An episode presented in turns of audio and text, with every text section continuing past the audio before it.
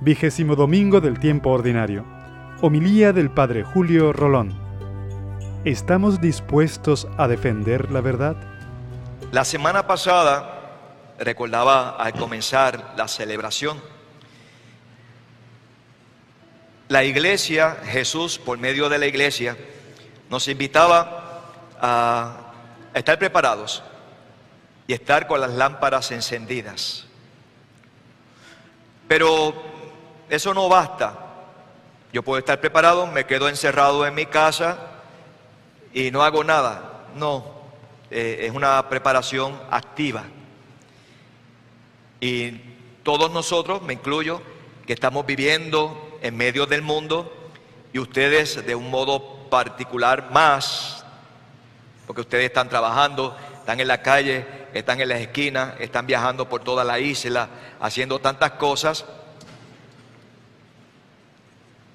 Se nos invita a que no solo estemos con las lámparas encendidas, sino que seamos coherentes con la fe que decimos proclamar.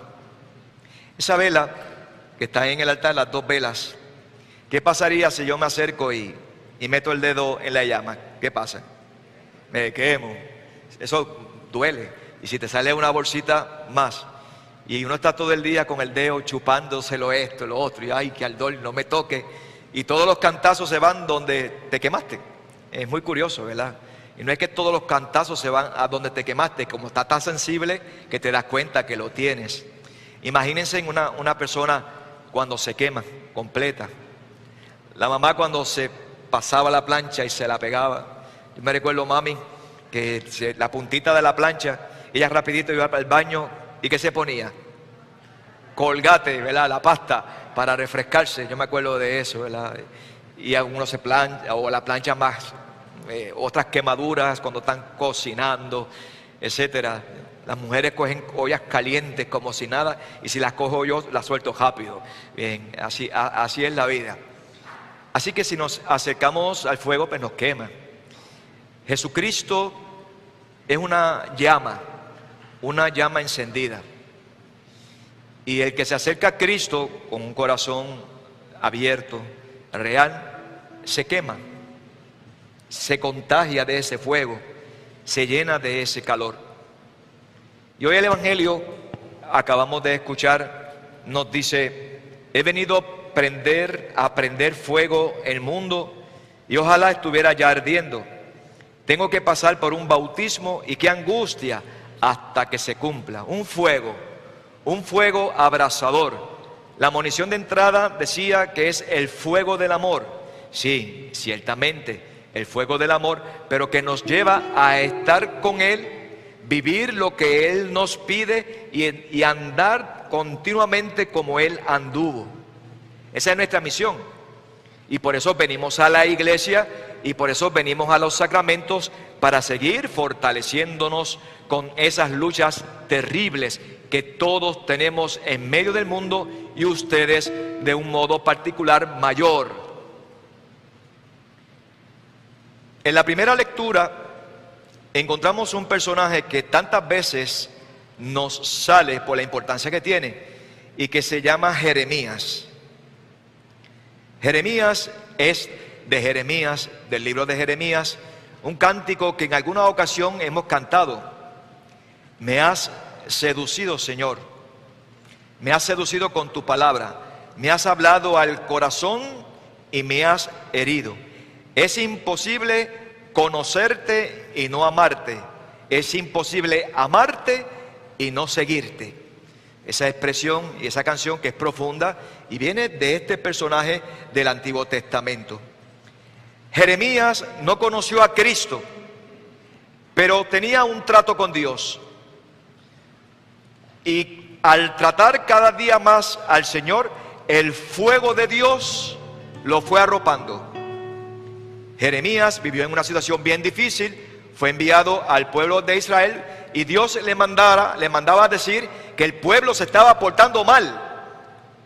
Y por eso le estaba sucediendo lo que le está sucediendo. El pueblo le había dado la espalda a Dios y por eso las tribulaciones por las que estaba pasando. Eso fue antes de Jesucristo y hoy, ¿no sucederá lo mismo? Esto es examen de conciencia. No juzgamos a nadie, no acusamos a nadie. Y Jeremías, porque lo había seducido el Señor, él no quería seguir anunciando porque él sabía que estaba resultando incómodo al pueblo. Con la fuerza de Dios, se atrevió a seguir diciendo lo que es correcto y lo que estaba mal.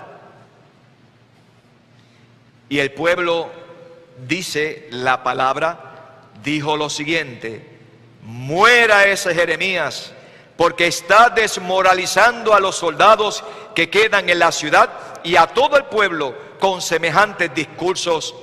Ese hombre no busca el bien del pueblo, sino su desgracia. Nosotros queremos ser como los demás, queremos vivir en cierto modo como los paganos. Y esa palabra que tú dices que nos estamos portando mal, que por ese camino que yo voy no es el correcto, a mí no me gusta que me digas eso. Déjame en paz. Yo quiero ser libre, aunque viva de espalda a Dios. El pueblo. ¿Y qué hicieron? Fueron donde el rey, él dio permiso y era un anciano ya, lo desnudaron y lo metieron en un pozo, un aljibe, que no tenía agua, sino que estaba lleno de lodo, de bache, y ahí se hundió.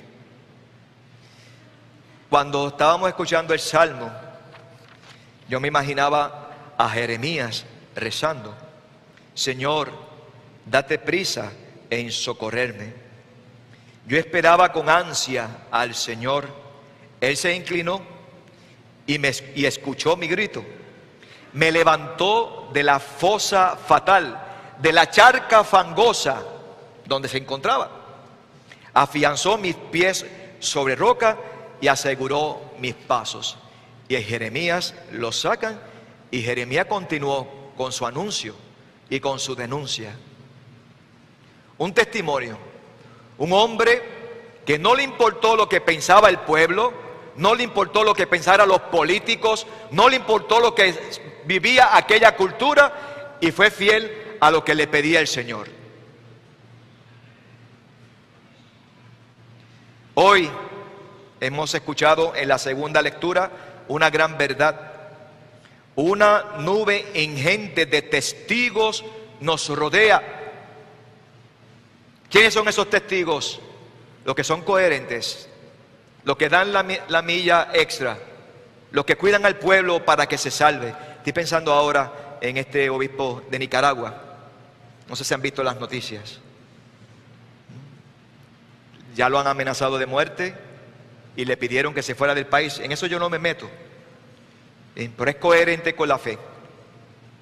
Es coherente, con la verdad. Por tanto, quitémonos lo que nos estorba y el pecado que nos ata. ¿Qué es lo que te estorba? ¿Qué es lo que te ata? Acércate a ese fuego, a esa vela que quema.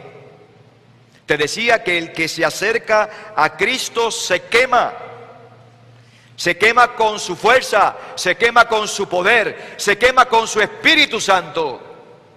Acércate a Cristo, aunque te cuesta y, y estés arrastrando cosas. Quitémonos lo que nos estorba y el pecado que nos ata y corramos en la carrera que nos toca sin retirarnos. Fijo los ojos en el que inició y completó nuestra fe. Estoy leyendo la segunda lectura que acabamos de escuchar. Jesús, que renunciando al gozo inmediato, soportó la cruz, despreciando la ignominia, y ahora está sentado a la derecha del trono de Dios. Yo soy ese fuego que te va a quemar y comenzarás a tomar decisiones. Por eso Jesús dice en, en el Evangelio, piensan que he venido a traer al mundo paz. No, división. En adelante, una familia de cinco estará dividida. Tres contra dos, dos contra tres. Padre contra el hijo, el hijo contra el padre, la madre, la suegra, la nuera, la nuera, la suegra. Es un problema viejo, lo de las suegras y lo de las nueras. Es un problema viejo. pero no se refiere a los problemas familiares, sino a la fe. Miren, padres, madres, su sacerdote cumplió 30 años el año que viene, si Dios quiere, el tiempo pasa. Y ya yo veo como muchos de ustedes ya están luchando con sus hijos, con sus nietos, con los pensamientos de la calle, con ideas que no son cristianas, porque yo tengo derecho a ser feliz. Y nos vamos apartando, y nos vamos apartando, y nos vamos alejándonos del fuego que nos abraza, nos abraza y nos ayuda a mantenernos fieles. Quizás a ti, papá, mamá, a mi sacerdote, a quien sea. ¿Será que el pueblo de Puerto Rico algún día gritará a la iglesia, a los predicadores que son fieles, fuera, no te queremos, eliminémoslo, porque nos molesta ese modo de hablar, que no está de acuerdo con lo que nosotros pensamos, con la cultura nueva que se está levantando, fuera, o nos mantendremos fieles. Es un reto, es un reto.